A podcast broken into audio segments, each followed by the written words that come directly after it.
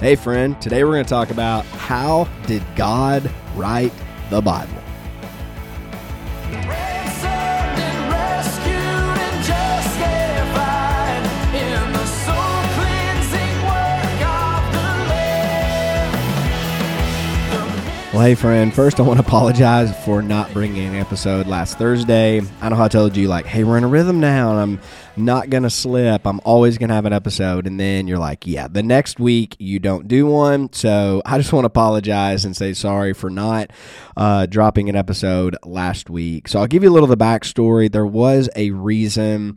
Uh, the week kind of spun out of control, but the real reason is is I had to get on a plane Thursday morning and travel to Southeastern Seminary to uh, defend my dissertation. So I had my oral exam that was going to complete my doctoral uh, studies at Southeastern. So it was a crazy week.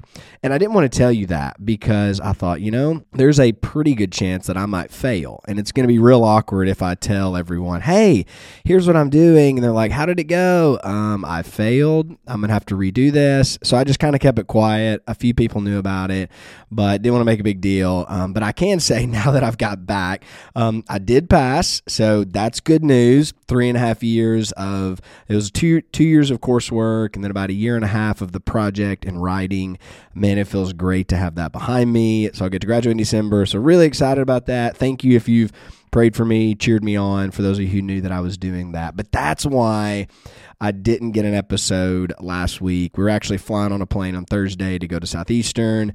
Um, so, yeah, I apologize. I hope that it won't happen too many times in the future, though I'm not going to promise that. So, here's what we've been in we've been in this little series about is the Bible really true? So, we talked about that two weeks ago.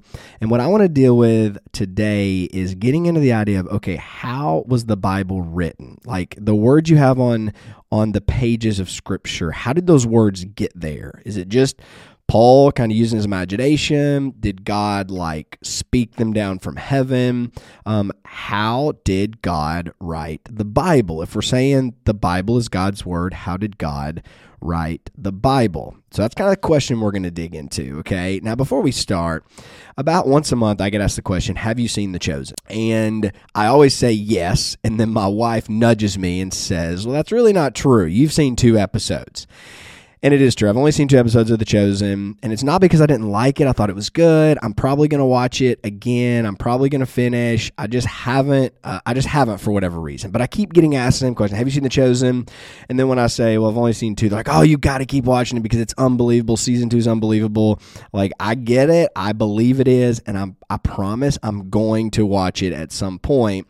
But usually, when somebody asks me that, um, the conversation kinds to get into the, you know, you just, you, man, when you see these stories lived out, like when you see the way Jesus interacts with these people, when you see the disciples, when you look at the nuance and their facial expressions, you feel the emotion, and it's just, man, it's incredible. And it's almost as if the person is saying, you know, it would be so much better if we could have been with Jesus during his earthly ministry. Like if we would have been there, if we could have been Peter, if we could have been John or James, if we could have walked with him on earth and heard the stories with our own ears, seen the miracles with our own eyes, then it would have been easier to follow Jesus. Like it would have been an advantage to be with Jesus on earth if we could have just saw it. And I know that's really tempting to think but here's the really radical thing that the Bible will tell us. Jesus actually tells this to the disciples Hey, it's to your advantage that I go away. Like it's better for Jesus not to be with them. It's better for him to go away. Now, how in the world could that be true? Well, for one, he was sending his Holy Spirit to come and live inside them. So, not just Jesus beside them, but the Spirit inside them. That was going to be a huge advantage. But secondly, what we're going to see from Second Peter chapter 1 is that there's something better than having Jesus in front of us that we can see and touch. And that better thing, that more sure thing than actually having Jesus sitting beside us is having the Word of God. Like if you have your Bible in your hand, then you have an advantage. It's it's more sure than having Jesus Christ sitting across the table from you.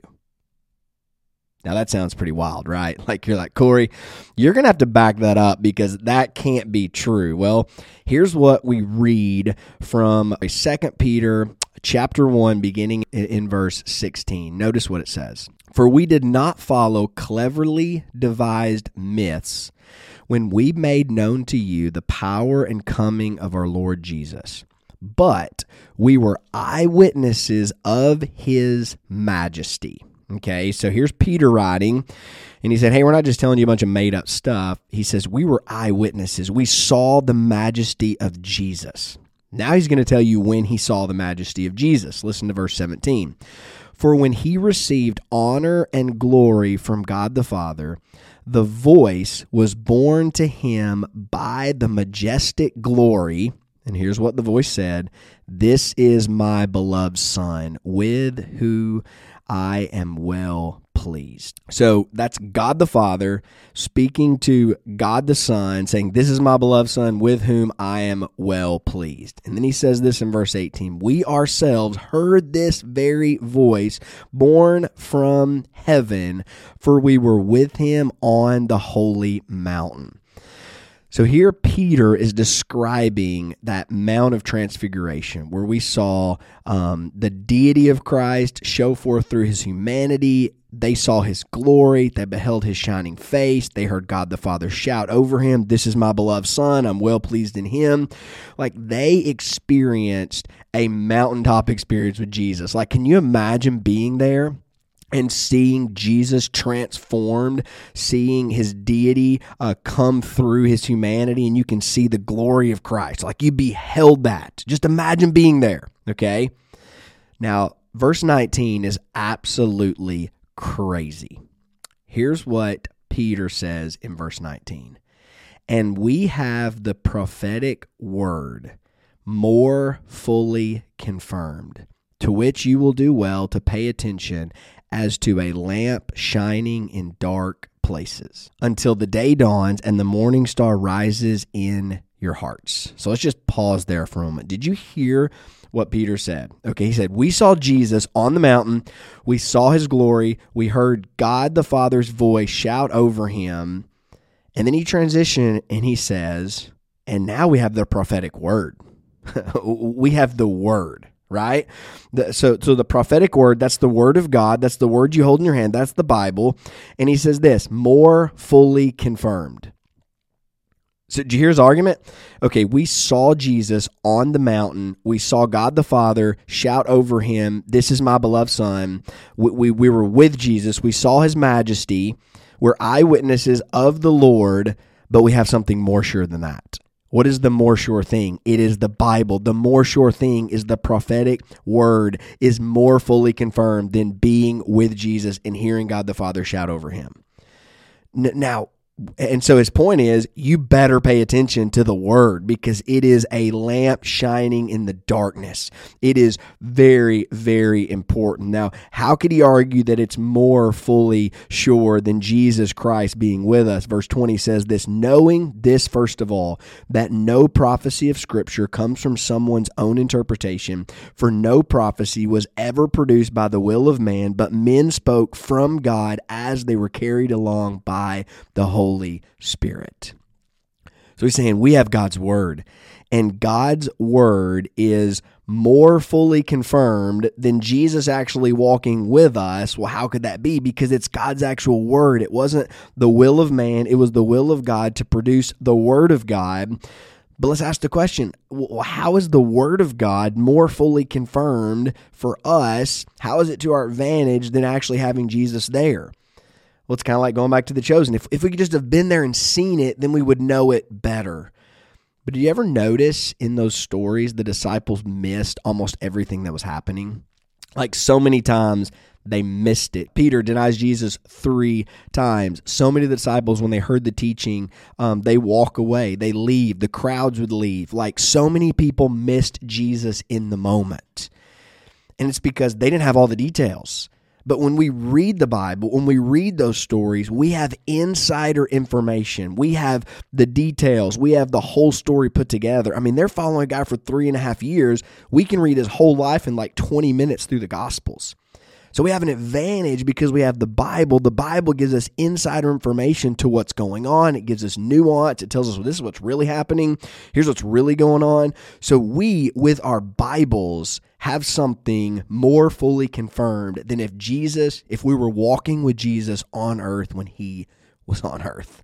Like that's crazy. That's how important the word of God is. Now, this brings us to in this text this word that is more fully confirmed. Well, how how is it written? How did God write the Bible? And here's what we're going to get into um, towards the end. It says this knowing, first of all, that no prophecy of Scripture comes from someone's own interpretation. So, in other words, the Bible, it doesn't come from um, somebody's mind, somebody's thoughts. It's, it's not from somebody's own interpretation, okay? Nobody made up the Bible. Paul didn't just like, hey, I think I'm going to write a letter, and um, later on it became Scripture. No, instead, verse 21 says this For no prophecy was ever produced produced by the will of man. Okay, so it wasn't Paul's will, it's not Peter's will, it's not Luke's will to write scripture, but instead it says, But men spoke from God as they were carried along by the Holy Spirit.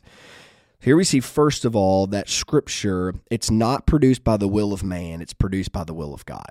So when you read your Bible, this is God's will the words that are on the page. This is God's mind. This is God speaking to us. But then notice how God uses men. He says, "But men spoke." Okay, so you have men speaking. So, so the Bible it is the words of men, right? Paul writes, um, Peter writes, John writes, Luke writes, Matthew writes. It is their words. Men are speaking. That's why different letters have different personalities, and that's why Hebrew sounds different than First John because there, there's personality behind it. They're they're speaking their words. Okay, so we have men spoke, but how did they speak? From God. So you have men speak. Okay, so men spoke, right? They're writing the Bible, but it's from God. Okay, so you have the words of Scripture. Here's what's really crazy to think the words of Scripture they're 100% Paul's words, 100% Peter's words. They're 100% men spoke them, but they're also 100% God's words. Like, because they spoke from God. Now, how did this happen? Well, this little phrase really helps understand how God wrote the Bible as they were carried along by the Holy Spirit. So here we see how God wrote the Bible. He used human authors so Paul is writing a letter to Timothy. He's writing his words, his language, his verb choices. But we have all of those words are actually originating from God as Paul is being carried along by the Holy Spirit. So you have the idea that men spoke from God, that it was all of the words that are being written down in Scripture. They're not originally from Paul, no, they're Paul's words, but they're actually God's words through Paul. So we see it's not um, like a dictation. Okay, some people think the Bible is written like God is speaking to Paul and Paul's writing down what God said. That's that's not how the Bible was produced. Now, some of it is like "Thus says the Lord." Maybe the Old Testament prophets will say, and then it's like, okay, we're writing exactly what God said. But most of the time, God is moving through his spirit upon these writers. So these writers are writing down letters to the church. They're penning things, but yeah, they're using their words, but they're really God's words because God is moving. So we see from the Bible that it's 100% divine. It is from God, but it's also 100% human. It's language, it's expression, it's form, it's his words and their words. And here we see the beauty of the sovereignty of God. Like it's kind of hard to explain. Well, how could that be? How could both be true? How could they be Paul's words, but also God's words? Well, we see the, the brilliance of the sovereignty of God. How can how can we have freedom, but also God be sovereign? Well, it's one of those mysteries that's really hard to understand and really hard to wrap our minds around. But we see the truth in that scripture that hey, the word of God, it's it's God's word, but it's it's Paul's words but the the words that Paul writes, he's being carried along by the Holy Spirit so that every word, every comma, every well, they didn't have commas. so every word, every letter, every paragraph, it's exactly what God wanted Paul to say. And it's exactly what God wants us to hear. So we have the sovereignty of God at work as we see how the Bible is written. So if we ask, okay, well, how is the Bible written? Well, we see that men spoke from God as they were carried along by the Holy Spirit. So men are speaking, but it's God who is carrying them along by the Holy Spirit so that every word, it's not the will of man, it's not what Paul thought, it's not what Paul determined. Instead, it's the will of God. It's God's thoughts. It's God's word. Theopneustos. All scripture is breathed out by God. And here's how we see that it happened.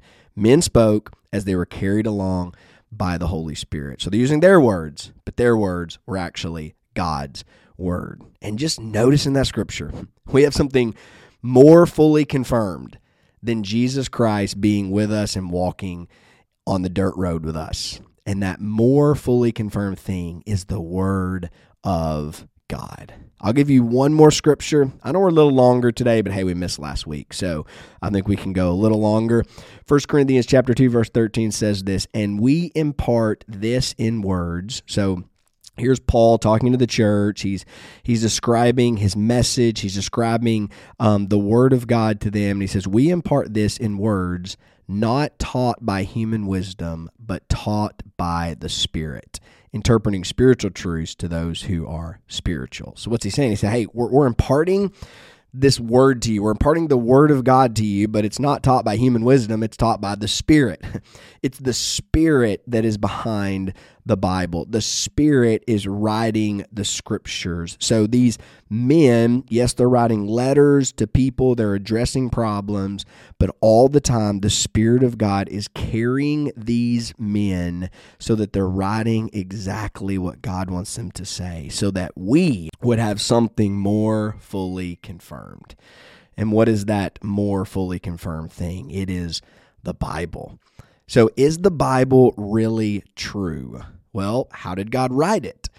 Well, we see that He used humans, but He was carrying those humans along by the Holy Spirit so that everything they wrote down, it wasn't their will, it's God's will. It's not their wisdom, it's the Spirit's wisdom. So, when you look at the Bible, yes, it's addressed from Paul to Timothy or it's addressed with the name Matthew on it. But yes, it's Matthew's words.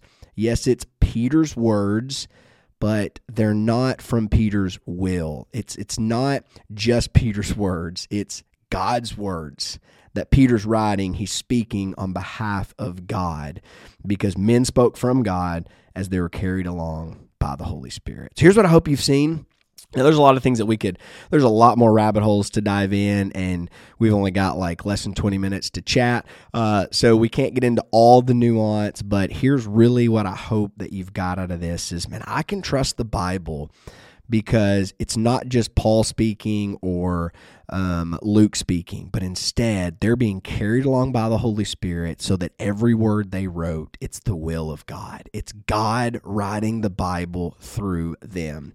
And we see the sovereignty of God that God could use human authors, not through dictation. The Bible didn't drop out of the sky. No, it's language, it's personality, it's situations, but all of it is God's will for our benefit. So, is the Bible really true? Absolutely. Why? Because none of it was written from some dude's mind. It was written from the mind of God. It's God's will. And here's what we know about our Bible if you have a Bible in your hand, you have something more fully confirmed than Jesus walking beside you or sitting across the coffee table from you because you have insider information. You have the Holy Spirit in you, and you have the book the Holy Spirit wrote to show you Jesus and everything you need to know for your life. So the Bible is sufficient for your life and your sanctification. Hey, I know we went a little long today. Hope you enjoyed the Love Your Bible podcast. Next week, we're going to talk about do we have the right books in our Bible? I hope you've enjoyed this, and I hope that as you love your Bible, you worship God, love people, and live a life that matters.